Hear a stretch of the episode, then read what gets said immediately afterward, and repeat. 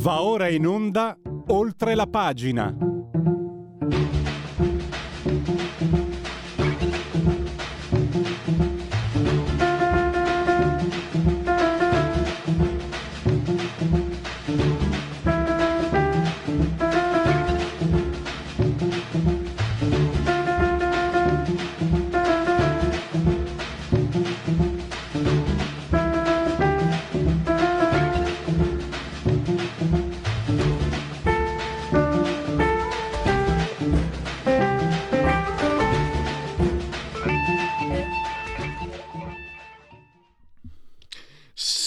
Ritardo. Sono come tardi come tremendamente tardi, esclamò il coniglio levando l'orologio dal panciotto. Velocissimi, allora, eh, a- anzi no, domani, domani, domani il governo compie un anno, la prima candelina. Usiamo questa metafora anche gentile e piacevole. E eh, Pietro De Leo, sulle pagine del Tempo nei giorni scorsi, ha eh, stilato un bilancio molto puntuale in dieci punti. Pietro De Leo, eh, libero e il tempo, lo sapete, lo abbiamo al telefono con mio colpevole ritardo. Scusa Pietro se ti ho fatto aspettare. Benvenuto buongiorno, e grazie intanto. Non c'è problema, buongiorno a voi.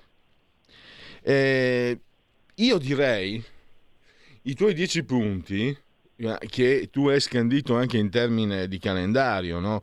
Eh, eh, de- disegnano, direi, due, due percorsi. Da una parte quello politico rivolto all'esterno, soprattutto ehm, all'estero, da, portato avanti da Giorgia Meloni, mentre possiamo dire presumibilmente che, visto che è la sua, la sua materia, Giancarlo Giorgetti abbia portato avanti la politica economica del governo, eh, giocando un po' di equilibri. Sappiamo che il percorso che ti lascia a Bruxelles è sempre strettissimo, ma cercando di mantenere fede. Quindi taglio al cuneo fiscale e quello che si poteva fare eh, è stato fatto nella direzione di quella che è la volontà economica. Possiamo riassumere in questo termine e posso anche chiederti, Pietro, se adesso per carità, qui eh, siamo, siamo, di parte. Sinceramente, non avevo visto negli ultimi anni, eh, penso alla politica estera. Per carità, poi alla fine chiacchiere chiacchiere, però non mi ricordo chi l'avesse detto, forse Elliot, eh, finché c'è spazio per le parole, c'è spazio per tutto. E comunque il fatto di vedere Meloni che eh, va in missione all'estero, si confronta con i capi di Stato, eh, prima, insomma, per esempio con Giuseppe Conte lo vedevamo fare da tappezzeria, un bell'uomo, andava lì Angela Merkel, andava lì Ursula von der Leyen, lo salutavano perché è un bell'uomo e tanti saluti. Eh, sto, non voglio buttarla in burletta, ma mi sembra che soprattutto eh, nella puntualità della propria presenza, anche in Nord Africa, eh, il piano Mattei si sta rallentando, sta succedendo di tutto, però mi sembra che, che, voglia dare Giorgia Meloni una continuità, lasciando Giorgetti a presidiare i conti. È un'immagine un po' così, un po' fumettistica se vogliamo. Volevo... Però io me la sono fatta anche leggendo il tuo resoconto. Ma no, ma è un'immagine, è un'immagine eh, appropriata anche se la politica interna, come sappiamo, non è solo eh, economia, no? Non c'è solo il lato dell'economia, delle scelte che puoi fare in manovra o nelle leggi che riguardano il lavoro come il decreto primo maggio, ma c'è molto altro come la sicurezza interna, le infrastrutture, ci sono, i dossier sono veramente tanti. Sul piano della politica estera è vero, eh, questo è il primo governo, scusate la ripetizione, che dopo tanti anni, io direi individuerei un precedente solo nel governo, nei governi Berlusconi, sia quello del 2001 che del 2008, è un governo che è tornato a far politica, nel senso un governo che è tornato a rivendicare il ruolo italiano e ad avere una visione. Questo sia per l'impostazione data da Giorgia Meloni, sia anche per l'impegno di Tajani, che come sappiamo eh, il ministro degli esteri ha una forte esperienza in campo europeo, ha dei dialoghi e, e, delle interlocuzioni continue a livello europeo e quindi si va definendo una nuova stagione di protagonismo italiano. Ora, pur nella grande difficoltà, perché eh, davvero noi ci troviamo di fronte ad una, ci troviamo anzi in mezzo ad una fase storica in cui tutte le crisi che potevano peggiorare stanno peggiorando, dall'Africa, ovviamente eh, la, la, la, guerra russo-ucraina, eh, poi adesso il Medio Oriente, i Balcani, il Nagorno, tutto quello che di male potesse succedere sta succedendo. E quindi è chiaro che di fronte ad una situazione del genere eh, rilanciare la politica estera e, e non fare passerelle, per, per, come citavi tu prima, in qualche infelice precedente che questo Paese ha dovuto sopportare, eh, rilanciare la politica estera è, è, una scelta obbligata, difficile ma comunque obbligata, perché oggi o trovi il tuo posto nel mondo e dai una mano ad un Occidente eh, veramente grande difficoltà, perché c'è una difficoltà di politica e una difficoltà di leadership. Oppure vieni travolto dai fatti, dagli eventi. Va detto hai ragione a puntualizzare perché ah, ci sono altri punti. Il 9 marzo il decreto Cutro, il 15 marzo il, uh, viene varato il, il, disegno di le- il decreto legge per la società che realizzerà il ponte sullo stretto, il 15 giugno il decreto Nordio, finalmente si comincia a prendere in considerazione di, di, di, di eliminare, dai lo dico brutale, l'abuso di ufficio e poi ancora il decreto Caivano il 7 settembre. In effetti sì, io sono stato... L'ho, l'ho divisa due, su due gambe, però sul fronte interno eh, io direi anzi che, che, il tuo è un ottimo lavoro, però, anche perché dà uno schema che magari quelli come me vedono le due gambe, però ci sono questi decreti sul fronte interno, sulla sicurezza, sull'immigrazione, poi sull'efficacia lo dovremmo contestualizzare, dovremmo vederlo. E intanto però il primo passo è stabilire di farlo, poi eh, quello successivo sì, e gli elettori sono lì. A proposito Pietro, c'è un sì. punto che non c'entra con il governo, ma con la maggioranza sì, e i risultati elettorali delle amministrative. Eh, Lazio, Lombardia, cioè è stato comunque ieri il Trentino, è stata anche una sconfitta per eh, fammelo dire, non c'entra. Però Pietro sembrava che tutti, tutto il mondo fosse popolato da persone che tra un'orsa che sbrana un uomo innocente e l'uomo innocente tutta la vita dalla parte dell'orsa. Sembrava fosse così. Ieri eh, il grande cattivone, il cacciatore di orsi, Fugatti, che peraltro 25 anni fa collaborava con la Padania, eh, come me, io dal Friuli, lui da Belluno Trento. E mi fa quindi piacere vedere lui in gamba, ha fatto una bella, bellissima carriera. E dicevo comunque che forse anche l'informazione dovrebbe cominciare a fare un po' da filtro, perché non è possibile che sembrasse che il mondo fosse tutto fatto di folli che stanno dalla parte delle orse assassine che sbranano i cristiani e non invece delle persone ragionevoli. Nessuno ama uccidere gli orsi. Io so, mi, sento un orso, però tra un uomo e un orso, scusate un attimo, fino a prova contraria bisogna... Anche perché immaginatevi essere sbranati da un orso. Cioè io lo, lo, lo, lo come dire, no, non lo auguro, non posso, sarebbe crudele, però lo dico agli animalisti, immaginatevi un orso che vi sbrana e dopo venitemelo a raccontare. Cosa dici Pietro? No, no, ma io sono d'accordo, ma il problema sull'orso, come, eh, come su tutte altre materie, eh, c'è questa polarizzazione estrema, no? che coinvolge anche il giornalismo, il giornalismo colpevolmente alimenta. Io sono il primo a dire, cioè a sostenere quello che dici tu cioè creare sempre delle fazioni opposte con niente nel mezzo, invece la realtà è molto più complessa. Eh, nello specifico, eh, su, sulla questione Orsi, che ma, insomma, abbiamo seguito chi più chi meno un po' tutti, si erano creati questi due grandi partiti, no? eh, o, o, la, la, la, la, fazione dell'abbattimento e la fazione del, del, del, della salvaguardia eh, purché sia eh, senza nessuna esitazione. E poi però quando si va a fare il dibattito politico c'è una cosa che spesso si, si trascura, cioè la realtà dei cittadini che vivono certe situazioni. Eh, ed è, e, e, spesso non ci, proprio nella smania di contrapposizione non ci si cala in quella realtà. Eh, che cosa prova il, la, la, persona che vuole uscire a passeggiare in montagna, non può più farlo perché... Pronto? succede agli allevatori, che succede a chi magari deve recintare la casa perché eh, ci sono questi problemi.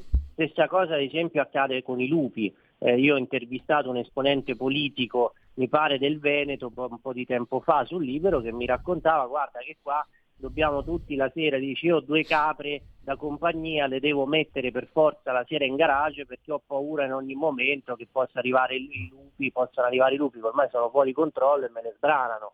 Eh, sono stati visti dei lupi, mi raccontava, nel piccolo, nel giardinetto di un asilo.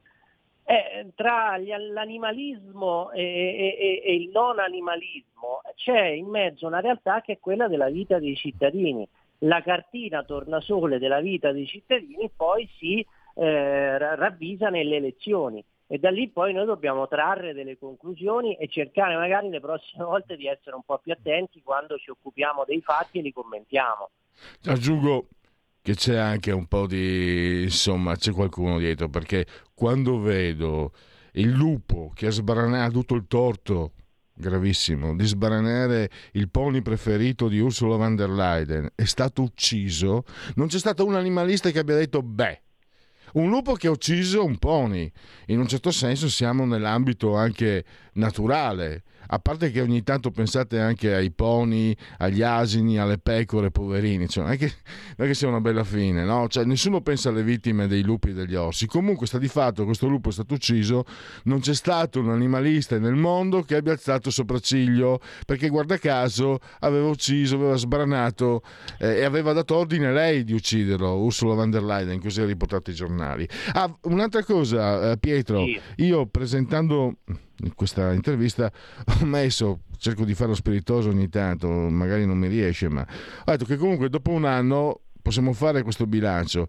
A scuola nessuno canta giovinezza o faccetta nera. L'olio di ricino lo prendono quelli che hanno l'intestino pigro, avevo scritto stitici ma è poco elegante, e le manganellate mediatiche, quelle che le ha prese di più, è l'ex consorte More Uxorio di Giorgia Meloni, eh, Gianbruno, perché più bastonato di lui eh, no, non ce n'è.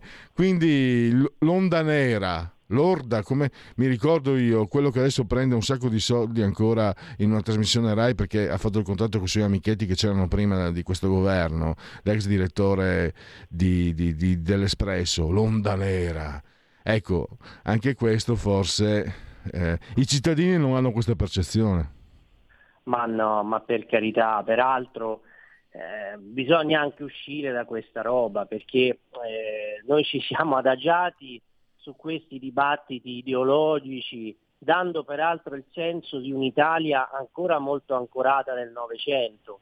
Eh, il Novecento è finito noi invece, eh, cito un fatto particolare, ogni, ogni, volta che si avvicina il 25 aprile stiamo ancora a riparlare di quei fatti perché non abbiamo una memoria condivisa.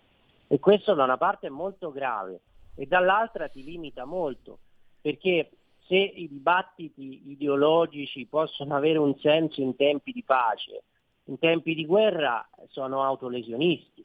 Eh, noi oggi dovremmo parlare del ruolo geopolitico dell'Italia, dovremmo parlare delle nuove tecnologie che ci migliorano la vita, però costituiscono anche dei rischi per la nostra libertà.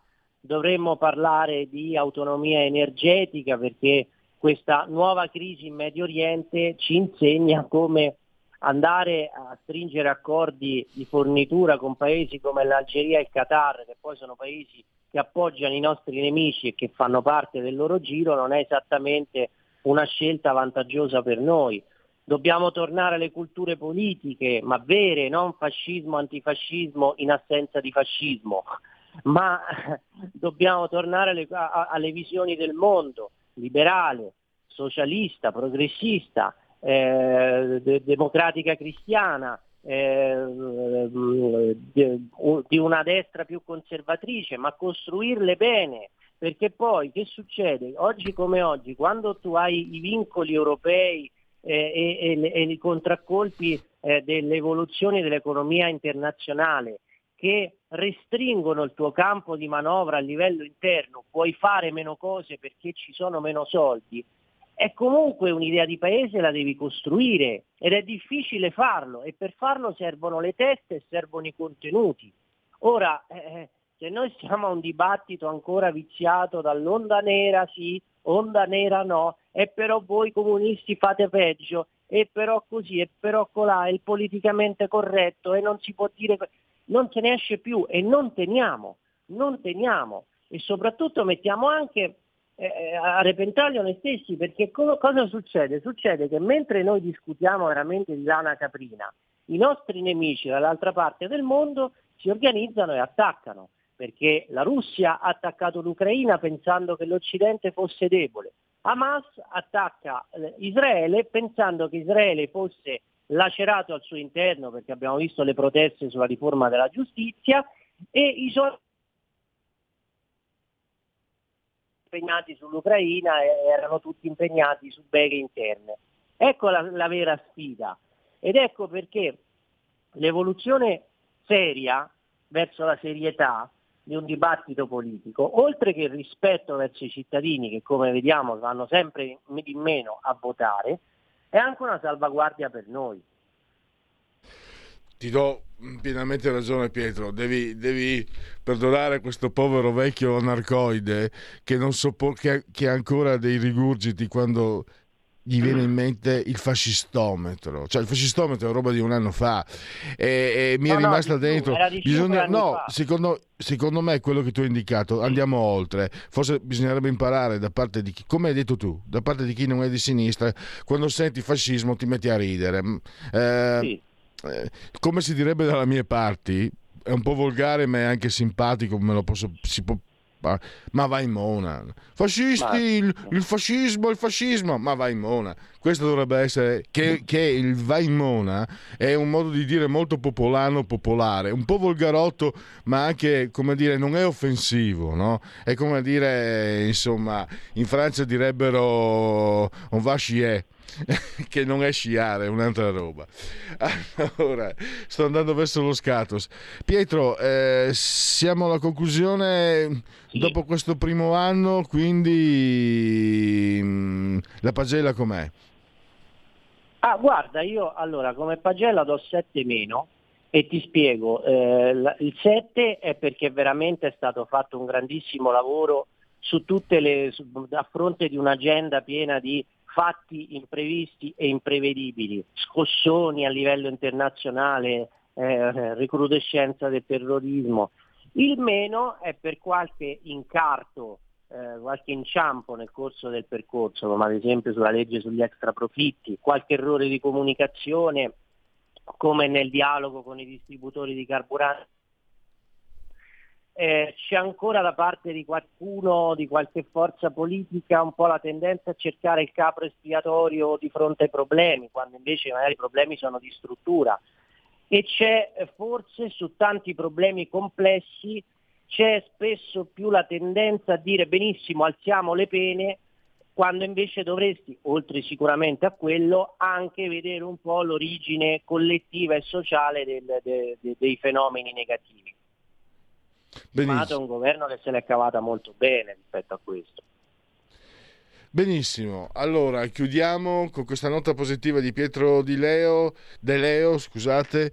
Eh, Pietro, io ti ringrazio, come al solito sei stato disponibilissimo, eh, a risentirci a presto, potete leggerlo tutti i giorni, comunque Pietro potete leggere i suoi articoli tutti i giorni, o su Libero o sul Tempo, o su entrambi tante volte, perché gli piace fare, do- fare doppietta. Grazie, Grazie, e a risentirci.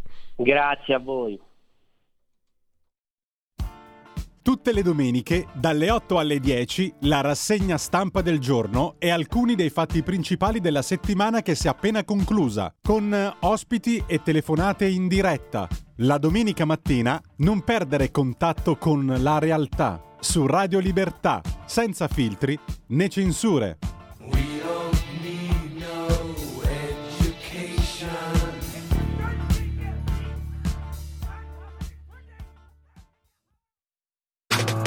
Stai ascoltando Radio Libertà. La tua voce libera, senza filtri né censura. La tua radio.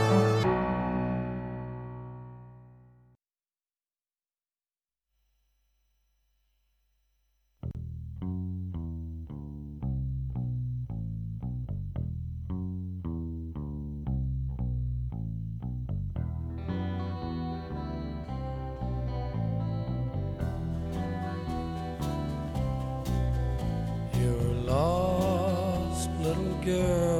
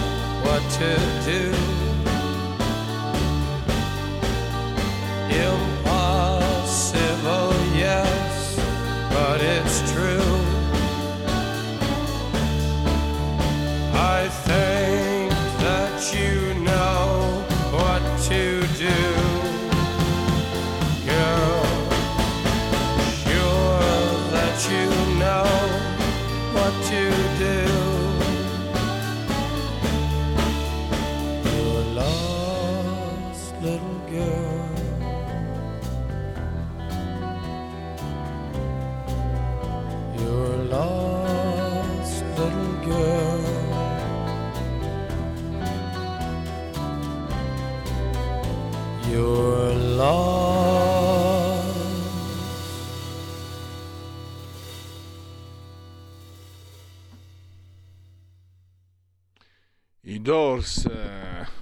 Proposta di Radio Libertà, anzi di Oltre la pagina, proposta che come sempre esce dalle mie personalissime, privatissime, private librerie musicali e discografiche. E sto usando un tono, magari oggi forse sto scherzando troppo perché il tema che andremo a affrontare è serissimo, serissimo. Non è anti, non è anti. Qui, anzi, lo dico subito, se poi leggete ieri, procuratevelo se non l'avete fatto, lo dico sempre, la verità. C'è eh, l'inchiesta del lunedì di Laura della Pasqua. Questa inchi- in questa inchiesta Laura eh, mette insieme, come fa sempre lei, è la sua caratteristica, invece vorrei avere le stesse qualità ma non ce le ho. E sono i numeri, sono i numeri che, sui quali dobbiamo riflettere. Io, guardate, io parliamoci chiaro, voglio mh, giocare a carte scoperte. Mi stanno molto più sulle scatole certi integralisti cattolici che certi islamici moderati, eccetera. Quindi io non ho paura dell'Islam e non sono neanche un praticante, per cui le crociate, Pierluigi, anche se mi chiamo Pellegrini, le crociate non le faccio. Ma questi numeri significano cambiamenti che rischiano di essere ingovernabili se già non lo sono. Soprattutto Laura, io sono rimasto impressionato da questo perché non lo sapevo proprio.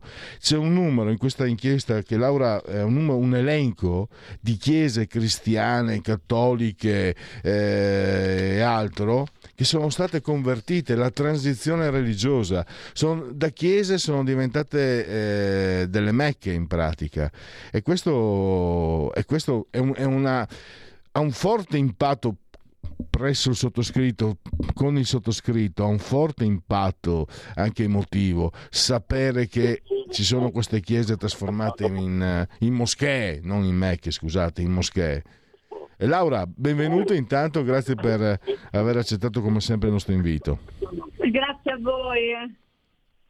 Sì, allora... infatti quello che hai detto sono numeri che, che hanno impressionato anche me perché non, non, pensavo di trovarmi di fronte a questo, a questo fenomeno così diffuso in maniera così, così capillare e così, se, vog- se, se si può dire, tentacolare eh, ma che impone anche una, cioè una, una, riflessione, come siamo arrivati a tanto. Uh, numeri, ecco, li ripeto, cioè in Europa, nell'Unione Europea abbiamo 20 milioni, la popolazione musulmana conta 20 milioni di persone, di, eh, di fedeli che sono oltre il 5% della popolazione. In Italia sono quasi 3 milioni e ricordiamoci cioè, che sono praticamente quasi il 5% della popolazione residente, l'Islam è la seconda religione più diffusa. Tra l'altro si stima appunto che il numero sia destinato a raddoppiare entro il 2050, ma già in diverse scuole europee gli studenti di religione islamica sono, uh, sono la maggioranza. E ehm, sono diciamo questa, popolaz- questa, popolazione al di là di quello che, eh, che poi una, una, certa narrazione eh, ci vuol far ehm, ci dice eh, spesso questi nuclei non hanno alcuna intenzione di integrarsi, cioè l'integrazione è qualcosa che ci poniamo, è un problema che ci poniamo noi, eh, noi occidentali. Eh, spesso, la maggior parte delle volte, abdicando a quelli che sono i nostri valori, i nostri convincimenti, le nostre tradizioni più profonde. Queste comunità sono, um, sono, mol- sono orgogliose ehm, delle, loro, uh, delle, loro, tradizioni culturali, dei loro valori e non hanno alcuna intenzione di, uh, di mollarli, nessuna intenzione nemmeno di annacquarli con le nostre con le tradizioni occidentali. Di fronte a questi numeri ci si chiede ma come siamo arrivati eh, a tanto? Anche perché spesso eh, abbiamo visto che da, questi, da, queste, mh, da queste, comunità che, eh, che vivono anche ai margini dei centri urbani, colonizzando, appropriandosi di aree dove eh, di cui sono, diventano padroni e spesso mischiandosi con la malavita locale, da queste, da questi, da queste comunità partono eh, poi ehm, questi cioè, attentatori, killer, ehm, questi, queste cellule eh, hanno origine queste cellule di eh, integralismo radicalizzato di cui eh, vediamo spesso um, diciamo, attacchi come recentemente c'è stato uh, in centro a Bruxelles. Come si è arrivati a questo? Si è arrivati a questo perché um, là dove c'è, uh, come, come, dice appunto, ma, ricostruito in maniera molto efficace Magdi Allam, là dove c'è un vuoto, un arretramento di cultura e di valori, questo vuoto e questo arretramento viene, mm, viene colmato. E perché c'è questo arretramento? Perché ehm, l'Occidente difetta di, eh, di crescita eh, demografica. Eh, un fenomeno che invece è assolutamente sconosciuto ehm, presso la cultura islamica, proprio perché la cultura islamica, eh, come altre eh, culture molto, radical- molto radicalizzate, molto coese, fa della natalità proprio una, un pilastro uh, della propria cultura e della propria religione. Cioè la natalità è un eh, valore, mm, per l'Occidente non è, eh, non è più un, un, valore. E al punto che ehm, spesso sentiamo dire eh, dobbiamo aprire le porte eh, in maniera eh, indiscriminata, senza alcun filtro all'immigrazione perché eh, gli immigrati ci risolvono un problema demografico. Quindi il problema demografico non è ehm, affrontato con politiche interne con politiche di sostegno alla natalità, con politiche anche culturali, perché qui è un problema, è, è una questione culto, essenzialmente io sostengo, ne sono pienamente convinta, è un problema culturale, ma si, ehm, si dice che la soluzione verrebbe appunto da popolazioni che ehm, quindi da immigrati musulmani che, eh, che fanno molti figli, quindi per, cui, per i quali il problema demografico non, eh, non esiste. E, co- e quando nasce la decadenza di una civiltà? Proprio quando c'è un, eh, un crollo demografico e l'abbiamo visto in passato, ci sono degli esempi in passato, sappiamo che la storia, la storia torna e eh, in questo caso crollo, il mix di crollo demografico, eh, arretramento anche dei nostri val- valori ehm, che hanno lasciato il posto a un eh, relativismo religioso e, eh, e valoriale, questo, tutto questo mm, humus è il terreno fertile per l'espansione del, um, l'espansione dell'islamismo. Ecco. È un, un punto, diciamo, Laura, scusami. questo il scenario, sì. C'è, c'è, un altro punto da mm, prendere diciamo, in considerazione, la presenza in Europa di tantissime scuole eh, e di 220.000 alunni cioè eh, abbiamo come dire anche una, una, proiezione sul futuro. Tra l'altro il, 20, il 5% della popolazione europea, io sono andato a vedere, è l'equivalente del Benelux e il 4,9% in, in Italia è grosso modo una Toscana, quindi cominciamo anche ad avere come dire una, una quantità eh, che è visibile a occhio nudo, perché può essere comparata. Ma scusami, ho, ho divagato su questo, cioè il problema delle scuole coraniche, io mi ricordo, guarda, ero ero proprio qui alla Padania, ero appena arrivato a Milano nel 2004, scoperte, fu scoperta una scuola eh, coranica, la Lega qui milanese denunciò il fatto, eh, ma come al solito eh, tra le righe arrivarono eh, accuse di islamofobia e razzismo. Mi ricordo che chi portava avanti questa denuncia sosteneva appunto che era pericoloso creare delle enclavi eh, di persone che mai a questo punto si sarebbero integrate, quando invece è importante che un sistema sia, come dire, condiviso. Cioè, è chiaro questo, perché il relativismo è, è la negazione de, della, della condivisione, perché nessuno vieta a qualcuno di mantenere le proprie tradizioni. E, è il, il, non voler condividere che diventa la negazione di una società, della struttura, credo, dello scheletro di una società. Come fanno a stare insieme persone che non condividono determinate eh, idee, determinati la, la, parola valori è inflazionata, però se tu non condividi qual, non c'è qualcosa di condiviso, a partire dalle leggi hanno la Sharia a, a Rotterdam ho letto tanti articoli che parlano proprio, c'è la Sharia, là.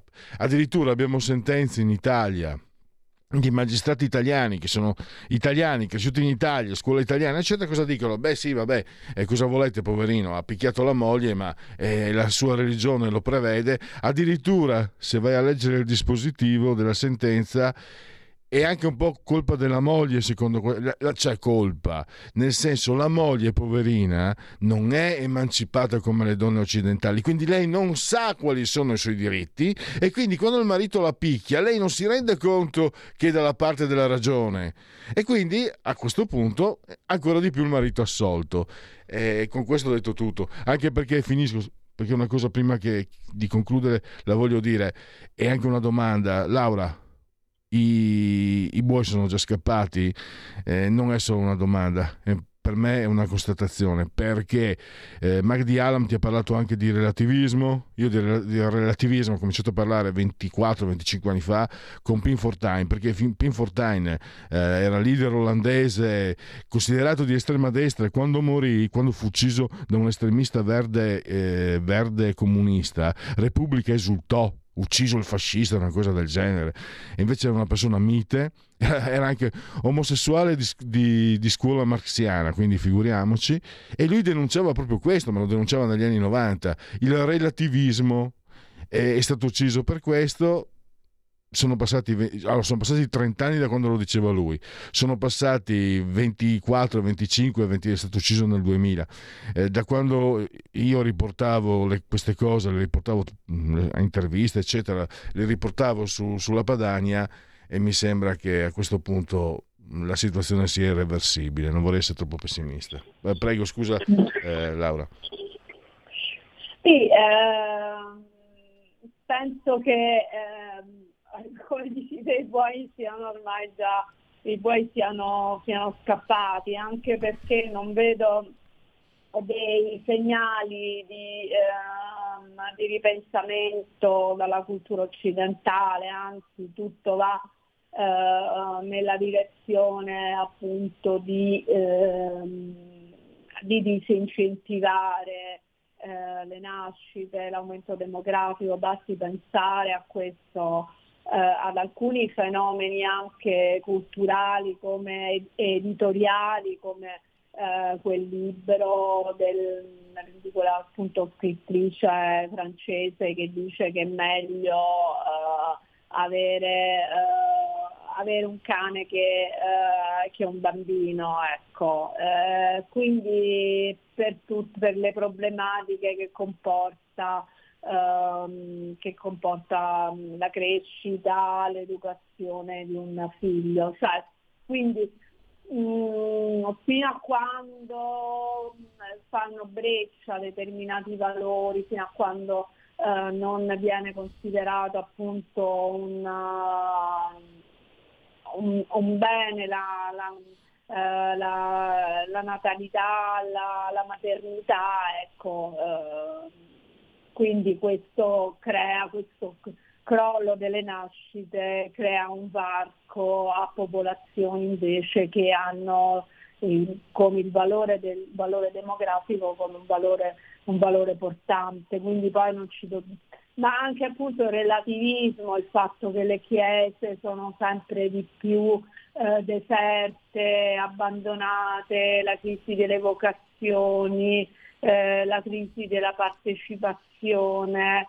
eh, chiese, sempre più chiese che eh, trasformate in moschee, che vengono eh, rilevate anche per pochi soldi dalle comunità musulmane che le trasformano in luoghi di, eh, in luoghi di culto.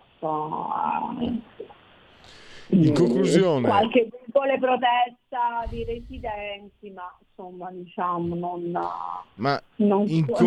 un ostacolo nel processo. Ecco Laura, eh, è una domanda un po'... no scusi, una domanda un po' indotta ma alla fine possiamo realizzare che il vero problema siamo noi, non sono gli islamici. Siamo noi perché o abbiamo un atteggiamento di relativismo totale, oppure siamo noi che spaventati prima ancora dal relativismo che dall'Islam, eh, ci poniamo sulle difensive. Non credo che aver paura dell'Islam sia molto bello, non penso che rivendicare la cristianità da crociati sia una cosa nel ventunesimo secolo praticabile. ma ovviamente posso capire che ci siano questi timori, questi atteggiamenti, ma sicuramente il confronto re, resta impossibile a quel punto. C'è chi permette loro tutto, c'è chi comanda, permette loro tutto, tutto, di picchiare anche le donne, più di così. E, e chi non è d'accordo pensa che l'Islam sia il grande Satana. A questo punto direi che, secondo me te lo chiedo, ma è una domanda, anche se l'ho fatta come constatazione, ho paura che il problema siamo noi e non siano loro. Sì, esattamente, perché nel momento in cui la difesa dei nostri valori, la difesa della nostra cultura, la difesa del, um, nostra, del nostro credo religioso, dei nostri riti così, vengono eh, tacciati di razzismo, cioè vengono considerati una forma, ehm, cioè la consapevolezza e la difesa dei determinati valori viene bollata come una forma di razzismo e di non apertura al, al diverso. Ecco, fino a quando mh, mm, purtroppo abbiamo questo tipo di impostazione, ecco, certo favoriamo chi invece ha una eh, visione monolitica della, e eh, inattaccabile eh, proprie, del proprio sistema culturale, del proprio eh, della propria architettura culturale e non intende eh, barattarla con nessuno. Cioè il fatto stesso che eh, le donne vogliano difendano strenuamente la yab, la yab questo il velo da portare in testa eh, in, un, in, un, paese diverso, cioè la dice, tam, la dice proprio tanto di questa Mm, di quanto per loro ogni simbolo, perché il velo è un simbolo, cioè non è una, non è una moda, non è, è, un simbolo, quanto per loro abbiano importanza i simboli e quindi i, eh, i valori e quindi la loro cultura, che non intendono naturalmente barattare con, uh, con l'Occidente. Anche perché i relativisti, eh, per, io parlo per me, quindi io sono, per carità, magari sono diverso sotto questo punto di vista, portano molto sconforto. Quando ci furono i fatti di Colonia, mille islamici violenti stuprarono cento donne tedesche, diciamo pure bianche, ma questo è relativo, fu, per cinque giorni fu coperta la notizia. Incredibile e poi ci fu una baraonda di giustificazioni e a un certo punto io mi ricordo, credo di averlo salvato, non ho dossier, una, una, comunque qualcosa salvo, un articolo di una sociologa italiana sulla stampa che spiegava come fosse in realtà queste violenze, fosse, a parte c'era quelle come Dacia Maraini che diceva non è vero, non è vero, non è vero e c'erano le foto, le immagini quindi, vabbè ma quella sappiamo chi è. Questa sociologa spiegava che è colpa nostra, perché questi poveri islamici sono spaventati, sono terrorizzati anche dall'emancipazione della donna occidentale.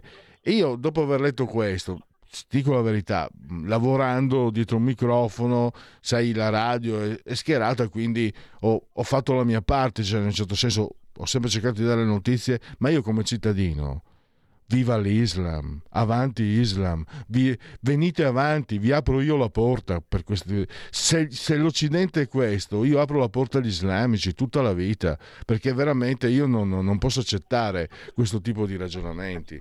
Beh, questo è un atteggiamento sbagliatissimo il mio, però non so se è, così, se è così tanto incomprensibile questo mio sconforto di fronte a queste considerazioni che, che, non meritano neanche aggettivi.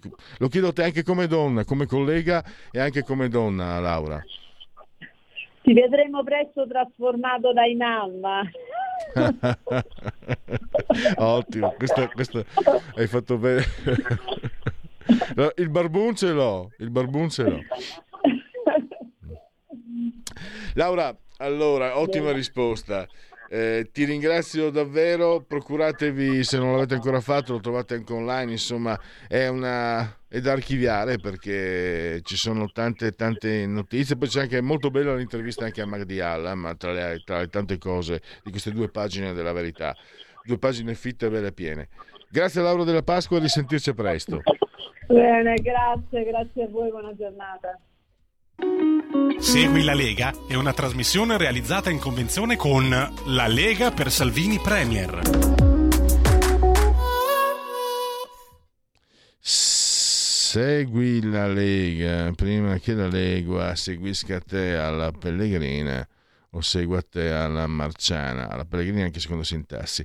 Sono sul sito legaonline.it, scritto legaonline.it tante cose, le feste della Lega, mm, tutte le novità, campagna tesseramento soprattutto e non solo per carità. Ci si testera molto facilmente alla Lega Salvini Premier, si versano 10 euro, lo si può fare anche tramite PayPal, senza nemmeno vi sia la necessità che siate iscritti a PayPal. Quindi codice fiscale, altri dati richiesti e vi verrà pertanto recapitata la magione per via postale, ma se di mezzo ci sono poste italiane, noi come sempre raccomandiamo gesti apotropaici ampi e profondi alle femminucce, ai maschietti e tutto il resto, la tessera Lega Salvini Premier. Il momento di autodeterminazione civica, il D43, il 2 per 1000 soprattutto, il, sostegno, il tuo sostegno vale il 2 per 1000 nella tua dichiarazione dei redditi, scelta libera che non ti costa nulla, 2 per 1000 scrivi nella tua dichiarazione dei redditi. D43, D di Domodossola, 4 il voto in matematica, 3 il numero perfetto. E vediamo se ci sono aggiornamenti sulle... Allora, mercoledì... Allora, scusate, scusate che eh, fermiamolo lì. Fermalo. Allora, eh, domani, domani 25 ottobre alle 13.30 il sottosegretario al lavoro Claudio Durigon la trasmissione Un giorno da pecora. E qui direi che possiamo chiudere con Segui la Lega poi vediamo se c'è un sondaggio facciamo in tempo a leggere un po' di sondaggetti. Segui la Lega è una trasmissione realizzata in convenzione con La Lega per Salvini Premier. Dai che ce la facciamo. Allora, l'asset realizzato da Euromedia Research, l'asset del committente, abbiamo questione israelo-palestinese, l'estensione del conflitto di fuori del Medio Oriente, lo teme il 23,9, escalation 23,6, attentati in Italia e in Europa 14,5, aumento di sbarchi 9,5, aumento di altri beni generali alimentari 9,1, aumento del prezzo del gas 8,2, coinvolgimento dell'Italia nel conflitto 6,2. Nel 73, dopo la guerra del Yom Kippur, Uh, Egitto e Giordania entrarono in Israele che poi però riuscì a, a venirne fuori eh, i paesi arabi si incavolarono e ci fu l'embargo del petrolio con le famose domeniche a piedi. Secondo lei dopo la strage dell'ospedale di Gaza corridoi umanitari 30% fermare la guerra e i bombardamenti 26% smantellare Hamas a prescindere 12,5% trattare per liberare gli ostaggi 10,8, radere al suolo Gaza eh, 3,8. Chiudiamo, vediamo se velocemente. Eh, non vuol sapere. Eh. Eccoci qua. Sulla questione sempre Euromedia Research, questa volta il committente osservatorio politico. Mm, eh, vediamo. Il conflitto israelo-palestinese Conseguenze sulla povera gente come sempre, 51, farà dimenticare il conflitto russo-ucraino, 40,3, avrà conseguenze negative sull'economia, 39,9, eh, divisioni del mondo, 39,8, l'Europa eh, cosa deve fare? Un ruolo di primaria importanza per mantenere la pace 71, un ruolo di secondo piano da gregario 16,9, non sa 12,1. Eh, condivide l'ipotesi di vietare manifestazioni pro-Palestina 17,8 più 23, cioè eh, 23, 37 38,5 sono contra, anzi no scusate, sì, bisogna vietare 41,5, chiedo scusa, mentre non condivide il 43,7, quindi opinione divisa. Ci sono anche i dati sui partiti, poi l'ultimo sondaggio lo leggo più tardi. Fratelli d'Italia 28,4, PD 19,3, 5 Stelle 17,1, Lega 8,8, Forza Italia 7. Eh, time out. Stai ascoltando Radio Libertà. la tua voce libera, senza filtri né censura. La tua radio.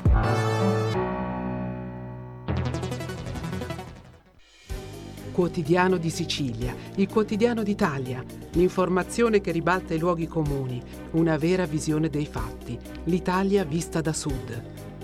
Ogni siciliano che vive in Italia e nel mondo è una risorsa, è protagonista della crescita della nostra nazione. Dai forza alla crescita della nostra isola, abbonandoti al QDS digitale più archivio a soli 99 euro annui. Quotidiano di Sicilia, il quotidiano d'Italia, una scelta di valore.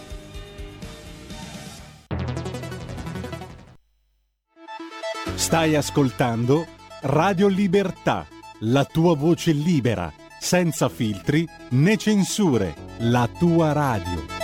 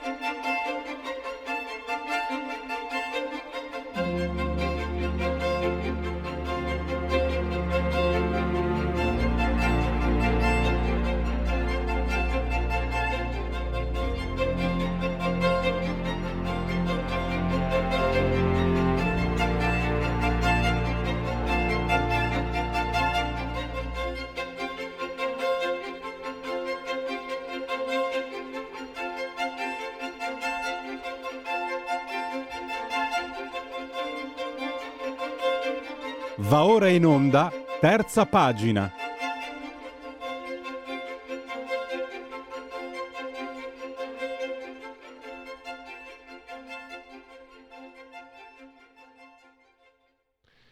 Obiettivo nord-est per questa terza pagina, perché parliamo, ritorniamo a parlare di un... ehm, come dire, di un'istituzione ormai, forse non è la parola giusta, comunque il PAF, ecco, dai, chiamiamolo con nome e cognome, il Palazzo Arte Fumetti di Friuli. E a Pordenone, nel eh, palazzo del, Pala- del Parco Galvani, ed è eh, un'iniziativa unica perché funziona come museo, ma fu- non solo del fumetto naturalmente, ma anche come mh, organizzazione multimediale, organizzazione di eventi e credo che non abbia, non abbia diciamo simili nel Triveneto. Pordenone non casualmente perché in riva Lancello eh, lavorano, vivono, sono nati, vivono, lavorano alcuni veramente dei maestri contemporanei del fumetto mondiale, si può dire. Emanuele Barison, eh, eh, storico autore di Diaboli, che poi adesso la Bonelli con eh, eh, Zagor e Tex, insomma gli manca solo Alan Ford e Fotopoker, Emanuele che più volte abbiamo intervistato, e poi Giulio De Vita, che è stato il presidente di, di PAF, anche lui uno dei massimi autori. Ricordo ancora, io me lo ricordo, Davide Toffolo, che sia musicista che fumettista, me lo ricordo un'estate di tantissimi, tantissimi, un settembre, un pomeriggio eravamo entrambi rimandati in latino, eravamo sempre in seconda mi sembra, no, in terza, eravamo in terza, lui una sezione, io un'altra, e abbiamo parlato di fumetti due ore, anziché parlare di latino. Allora, eh, io ho fatto la battuta, però sicuramente PAF ha portato anche maestri, eh, ha fatto conoscere al grande pubblico eh, magari nomi o che erano stati dimenticati o, o che comunque ehm, meritavano di essere portati assolutamente in prima in primissimo piano. Marco Dabbà è il nuovo presidente ed è anche però uno dei diciamo delle firme dei, uno dei, degli artefici iniziali, quindi eh, si tratta eh, di, di muoversi sempre nello stesso ambito con un ruolo nuovo eh, diverso. Marco, Presidente, intanto benvenuto, grazie per essere ai nostri microfoni. Grazie, grazie anche a voi, un, un ben trovati, un ben trovati. Allora, eh, Marco Dabà è lavorato in conservazione dei beni culturali, organizzatore di eventi, dicevo, socio del PAF fin dalla prima ora. Eh, Marco, cosa resta e cosa cambia? Perché non so se possiamo darci del tu. ehm, Assolutamente sì. No, tu hai tenuto a specificare ci sarà continuità, eh, però ci sarà anche, diciamo, ehm, alcune cose cambieranno, si cercherà di creare in- eh, sinergie o nuove più intense con gli altri enti, a partire anche da comune e regione, naturalmente, perché sappiamo benissimo queste attività hanno anche bisogno di, essere, di avere un sostegno anche dall'esterno, ovviamente, perché sono attività culturali eh, e, e costano anche, anche perché sono fatte veramente molto, molto, molto, molto bene. Io sto scorrendo le immagini che vanno, noi andiamo anche in televisione, Marco, e allora sulla destra ci, ci sarà, c'è la tua foto e sulla sinistra, eh, dopo il mio faccione, adesso faccio scorrere le immagini del, del PAF e dà l'idea veramente di un lavoro fatto a regola d'arte. Dato che conosco Emanuele Barsio, non, non potrebbe essere altrimenti. Non potrebbe essere altrimenti. Esatto. Prego, No, no, beh, parla, diciamo parlaci che- allora di questo, nuovo, di questo tuo nuovo incarico e delle cose nuove che aspettano, di, o nuove o comunque quello che sarà il prossimo futuro del PAF. Ma insomma, mh, sicuramente, eh, beh, intanto vi ringrazio per questa opportunità perché, eh, di- dire, diffondere quello che vogliamo fare è molto importante per noi, cioè comunicare la nostra attività è una cosa fondamentale, anche perché io dico sempre, quando fai delle cose molto belle nessuno lo sa come tu non le faccia, no? Invece noi, siccome abbiamo questa presunzione di fare delle cose, come dire, perlomeno originali e, e- che non fa in realtà nessuno in Italia perlomeno, ma anche, anche in Europa dei- degli esempi di, una, di un'istituzione come il PAF eh, non ce ne sono, perché noi siamo veramente un, un contenitore culturale mo- molto articolato. Eh, quello che, che- che faremo è andare sicuramente in continuità con quello che è stato l'attività precedente e questo, questo senz'altro perché comunque le cose sono state fatte, certe cose sono state fatte veramente bene. E noi, come dire, oltre al, al nostro, così, a, a quello per, quale, per il quale siamo conosciuti, cioè le, le mostre, eh, facciamo anche tanta, tanta, attività eh, per cui la didattica, la formazione, cioè, da marzo abbiamo inaugurato questo museo permanente che è l'unico museo di fumetto in Italia in realtà eh, con, questo, con, queste caratteristiche, eh, per cui è una cosa della quale siamo molto fieri e che vogliamo implementare. Eh, la cosa diciamo che stiamo lavorando veramente dal primo giorno nel nostro insediamento, veramente 24 ore al giorno e stiamo già risult- avendo dei grandi riscontri e dei bei risultati anche per quelle che saranno le mostre eh, che, che, che, proporremo da adesso eh, per il prossimo anno, avremo dei nomi veramente incredibili eh, che, che, come dire non diciamo adesso ma, ma, ma, ma fra poco saranno noti. Eh, perché faremo un po' un piano, un piano annuale, insomma, ecco, faremo un po' come fa la Marvel, no? che dice cinque anni prima cosa, cosa, fanno, no? eh, non teniamo i segreti, però adesso stiamo definendo un po' di contratti e vediamo di andare avanti. Comunque vi dico, saranno veramente delle cose delle cose, posso dire a livello mondiale, per cui proprio belle. E, niente, poi ripeto, grazie a, a, anche alla, al lavoro di, di di tutte le professionalità che abbiamo qui e dei, dei grandi, dire, grandi, esperti come Emanuele Barison che eh, come ricordo che è diventato anche tra l'altro il mio vicepresidente per cui oltre ad essere il, uno dei fondatori insieme a me Giulio De Vita del PAF eh, ormai tanti anni fa è proprio attivamente dire, coinvolto in questa cosa. No? quello che faremo un po' di nuovo sarà appunto dialogare con il nostro territorio, eh, dialogare anche con, per poi riuscire a dialogare un po' con tutta Italia, eh, avere più collaborazioni, avere collaborazioni con le case editrici, avere collaborazioni con i festival eh, di fumetto eh, e queste cose qua, insomma, ecco, questa è il, la, la, sfida che, che, cercheremo di portare avanti, ecco, questo in generale. Ecco, ecco ehm, Presidente, ti chiedo, conosco un po' la vostra attività, ormai io a Pordenone sono venuto via vent'anni fa quasi ormai, quindi ho perso un po' di vista, uh-huh. però a Pordenone non è, non è, semplicissimo portare a termine certe, mm, diciamo, certi mm, processi di tipo uh-huh. culturale e lo è ancora di meno quando si è assolutamente autonomi e indipendenti come lo siete voi, perché eh, il PAF nasce per iniziativa di appassionati o addirittura di addetti ai lavori, no? hai ricordato De Vita e, e Barrison.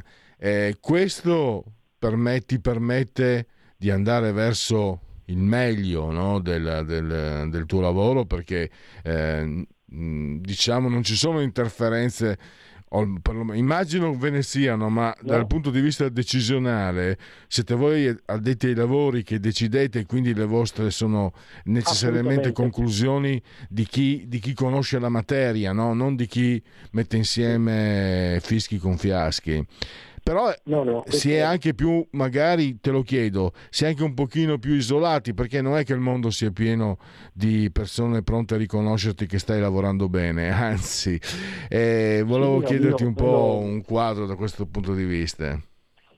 Ma diciamo che sì, allora eh, è vero, è vero, nel senso che eh, chiaramente noi siamo un'istituzione privata e questo dire, eh, ha dei, sicuramente dei lati dire, positivi, però ci mette di fronte a una serie di, di, di, dire, di problematiche che, che, che, magari un ente pubblico non, non ha, ma dico banal, banalmente, io ero prima di questa telefonata al telefono con, con una, un'azienda di trasporti che fa, che fa, importazioni temporanee, che sono quelle che noi facciamo quando andiamo a prendere eh, dei, dei, dei, materiali all'estero, e noi per esempio non abbiamo, non abbiamo la, la, l'esenzione che hanno i, i, i, i sì, cosi pubblici, insomma, diciamo, i, eh, i soggetti pubblici. Adesso questo banalmente dico questa cosa perché eh, non è proprio così facile gestire una, una struttura di questo, di questo spessore diciamo con, solamente con, eh, da, da, da, dire, con un'associazione privata. La verità è che per fortuna sia il comune che la regione ci stanno molto vicini e questa cosa per noi è, è vitale perché eh, siamo, intanto siamo in una struttura comunale, per cui la, la, la struttura comunale ha tutta una serie di, di adempimenti, no? eh, per cui eh, ci sono un sacco di cose da fare, cioè, stamattina è avuto una, una, riunione per la sicurezza, tanto per dire, perché poi è bello e tutto è molto poetico, no? però poi per fare delle attività di questo tipo ci sono un sacco di carte da fare, un sacco di, di adempimenti ai quali, ai quali rispondere, insomma, no? Eh, però diciamo che la nostra forza veramente è questa, cerchiamo di stare vicini alle, alle istituzioni perché in realtà le istituzioni ci stanno eh, vicino e, e, questo è un po' la nostra forza, nel senso che cerchiamo di, di essere un soggetto, se volete, un po' diverso, un po' nuovo, no? un soggetto privato che è a, eh, a servizio del, dell'amministrazione insomma, e, della, e, della, comunità prima di tutto. E proprio in questo senso la, la, i nostri primi passi, sono stati proprio nella, nell'andare a cercare delle collaborazioni con i grandi festival, eh, con, eh, con, il Festival di Cinema Muto, dopo una settimana abbiamo già fatto una, una, una collaborazione che permetteva a tutti coloro i quali erano dire, park, festival, di livelli trasmissione pass, una visita posta che avevamo negli Artman. E eh, questa dire che quello che dobbiamo fare è cercare Scusami eh, Presidente, eh, c'è qualche problema con l'audio, se puoi magari spostarti ti sentivamo un po'... Io sono, eh, sono fermo però in realtà sotto un non vorrei fosse problema. Eh... Eh, scusami, ti richiama il nostro tecnico, metti pure giù, ti richiama subito testè il nostro tecnico, vediamo se riusciamo a, a chiudere in modo eh, congruo e proficuo questa interessantissima intervista. Vediamo. Eh. Ecco, Presidente, ci sei? Mi senti? Ah, un attimo. Un istante. Presidente, ci sei? Mi senti? Sì, sì, sì. sì. Ecco, perfetto, adesso ti sentiamo benissimo. Stavi spiegando eh, un po' le difficoltà. Voglio eh, condividere, eh, non è proprio una domanda, allora, ti dirò qualcosa che non è nuovo, sicuramente non ti sarà nuovo, mm. ma io, scop- io, sono un appassionatissimo di fumetti e eh, da alcuni anni ho questo contenitore no, dal mattino 10.30, 12 e ho anche terza pagina con i miei limitati mezzi per carità e ho il piacere e la fortuna di confrontarmi anche con uomini di, di, di, grande cultura, professori universitari. Sai che ho scoperto che tanti di loro sono, sono fumettomani come me.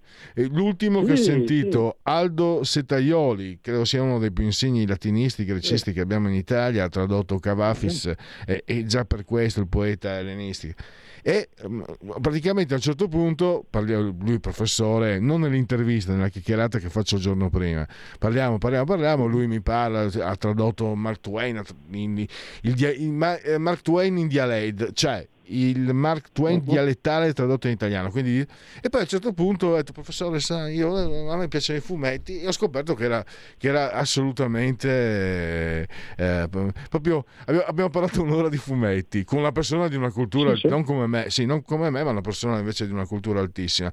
Credo che anche questo sia un bel, come dire, un bel riferimento, un capitale. Sì, tu sei, sei molto più, abbastanza più giovane di me, ma quando ero giovane io i giornaletti mi facevano faceva venire un nervoso, i giornaletti, eh, ma vai a... no, devo, ma dire che, devo dire che è cresciuta sì. tanta la qualità anche del fumetto. Sì, allora c'è questo problema che io dico sempre, no? che, eh, che, parte dal, dal nome, no? fumetto. No? Fumetto è una cosa quasi aleatoria, così effimera, no? e, e purtroppo eh, questo ci ha segnato negli anni però negli ultimi anni poi insomma la- le cose sono cambiate e anche il riconoscimento, io mi batto da vent'anni eh, per, per il riconoscimento eh, artistico del fumetto, no? io sono stato forse uno dei primi a fare una mostra che si intitolava Cinema e Fumetto portata al Mart di Rovereto, eh, per cui eh, in un ambiente assolutamente museale già all'epoca e, e c'era questa, questa cosa che una volta la, la dottoressa Gabriela Belli ha capito l'importanza perché io erano anni che andavo per i musei a dire ma sapete se il fumetto è anche arte perché questo così sì sì tutti mi dicevano di sì ma poi in realtà cosa succedeva? Che eh, quando dicevi ma noi avremo una mostra su Bilal, eh sì però sa com'è, vediamo adesso le faremo sapere, le solite cose. No? Per cui mh, devo dire che negli ultimi anni, grazie anche a istituzioni come la nostra, come anche alcuni festival che lavorano molto bene da un punto di vista culturale, eh, la, la cosa è cambiata, per cui non ci sono più appunto i giornaletti, ma un po', eh, un po' l'avvento delle graphic novel, eh, un po' il discorso della, eh, comunque della fruizione anche eh, popolare, sia con i manga ma sia con fenomeni come Zero Calcare per esempio che ha riportato in auge proprio il, il del fumetto, eh, questa cosa è molto più riconosciuta, no? E per cui eh, noi dire, stiamo lavorando in quel senso, proprio per questo riconoscimento primariamente artistico e culturale di livello alto del fumetto, che purtroppo spesso è- viene messo in, in secondo ordine, insomma, per cui io per dire ho fatto, mi ricordo che ho fatto una mostra ancora una decina di anni fa che si intitolava sul tracce di Tex e, e- e quella volta eh, venì in una meravigliosa serata a fare una relazione il filosofo eh, Giulio Giorello, che adesso, Eh. insomma, tanto per dire che era un grandissimo appassionato di Tex, no? Sì, dire, E, e- e come lui molti, molti altri, insomma, cioè, però se poi andiamo a vedere anche, non so, nella musica, del- nel- nella, nella musica, nello spettacolo, ci sono tanti appassionati, no? Cioè, eh, Giovanotti va in giro con la bicicletta con la maglietta di Zagor, se lo avete mai visto, ma insomma eh, il, il fumetto è molto più eh, è molto più diffuso di quello che sembra, insomma, poi come il disegno, no? come dice il buon Barison, tutto è disegnato, no? tutto quello che ci circonda è disegnato, per cui tutto quello che noi che, che effettivamente è attorno a noi, a parte la natura, è stato prima pensato, poi disegnato. Per cui una- eh, noi partiamo da lì, partiamo da, da questa, da questa cosa, ripeto, non è così percepita la, la- la forza del fumetto no? e anche del, del disegno prima del fumetto. Insomma. E il fumetto è il disegno poi che racconta una storia. Per cui Certo. la letteratura, i francesi parlano della letteratura disegnata, no? dicono le bande dessinée sono la letteratura disegnata.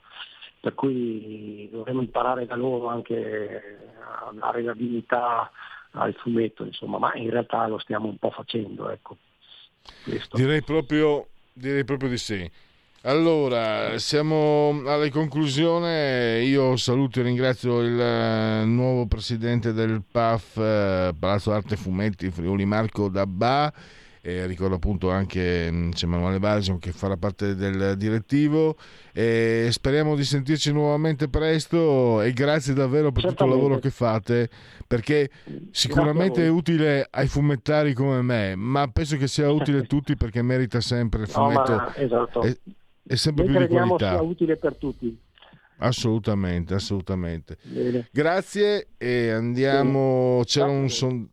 Grazie ancora allora eh, salutiamo il nostro ospite eh, andiamo avevo un eh, velocemente togli la condivisione se non c'è è meglio. Eh, c'era l'ultimo sondaggio. Avevamo eh, autonomia ecco questo è molto importante. Realizzato da Demos MP Demetra committente della Repubblica si parla di autonomia che brutto differenziata. Autonomia a velocità variabile ma non differenziata vabbè ma ormai e questi ci marciano pure. Il giudizio dei cittadini. Allora da 1 a 5, una scala da 1 a 10, nella quale 1 significa totalmente contrario e 10 totalmente d'accordo. Quanto si direbbe d'accordo con l'introduzione dell'autonomia, dell'autonomia, con l'introdurre l'autonomia differenziata delle regioni a statuto ordinario? Eh, Repubblica, cito, questa è una citazione metacinematografica, Repubblica, Repubblica di, de- che era di De Benedetti che adesso è degli Elkan, che pagano le tasse dappertutto fuorché in Italia, Repubblica che sei contraria all'autonomia, ti è!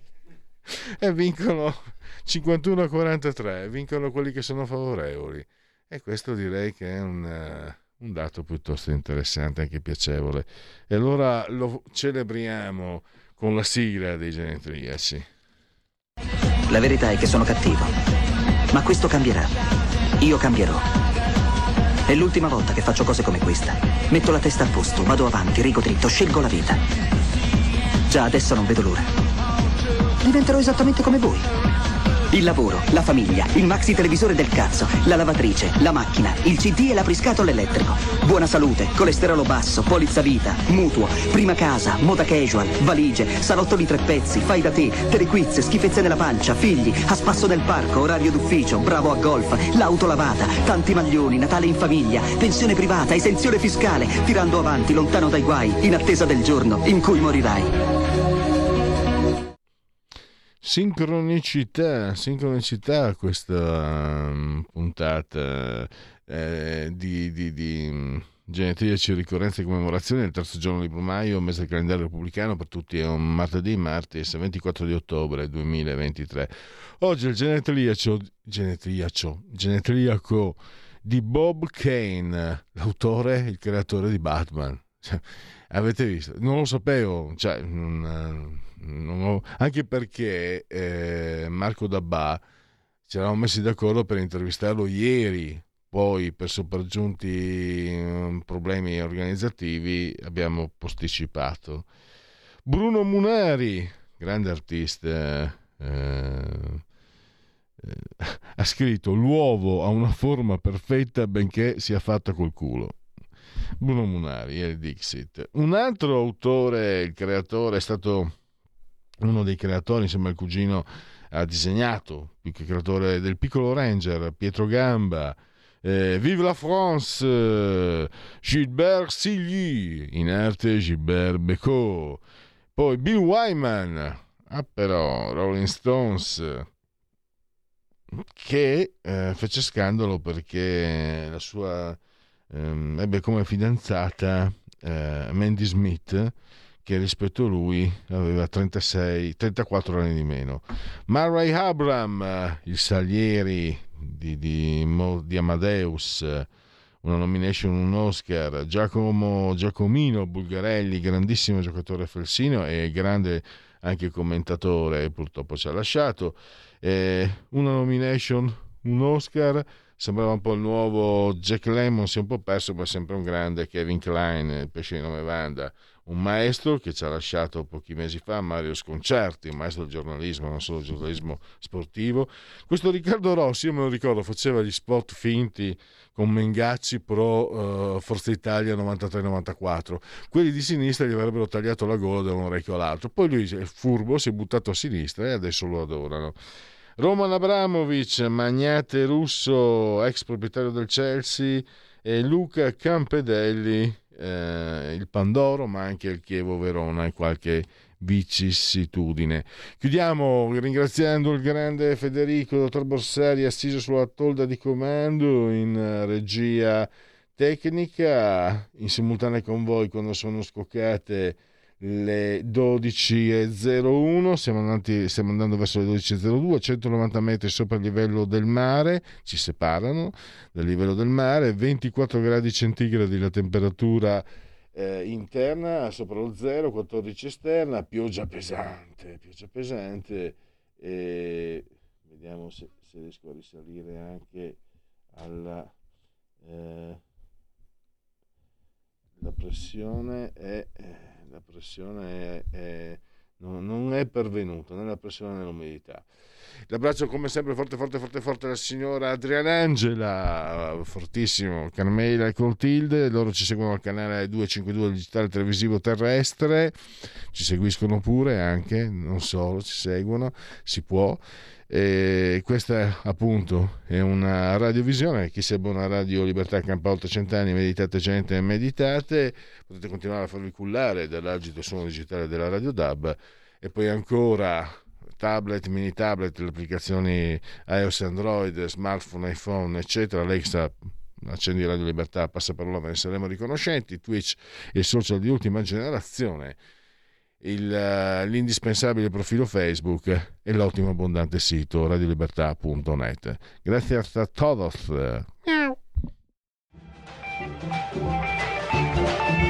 Avete ascoltato oltre la pagina.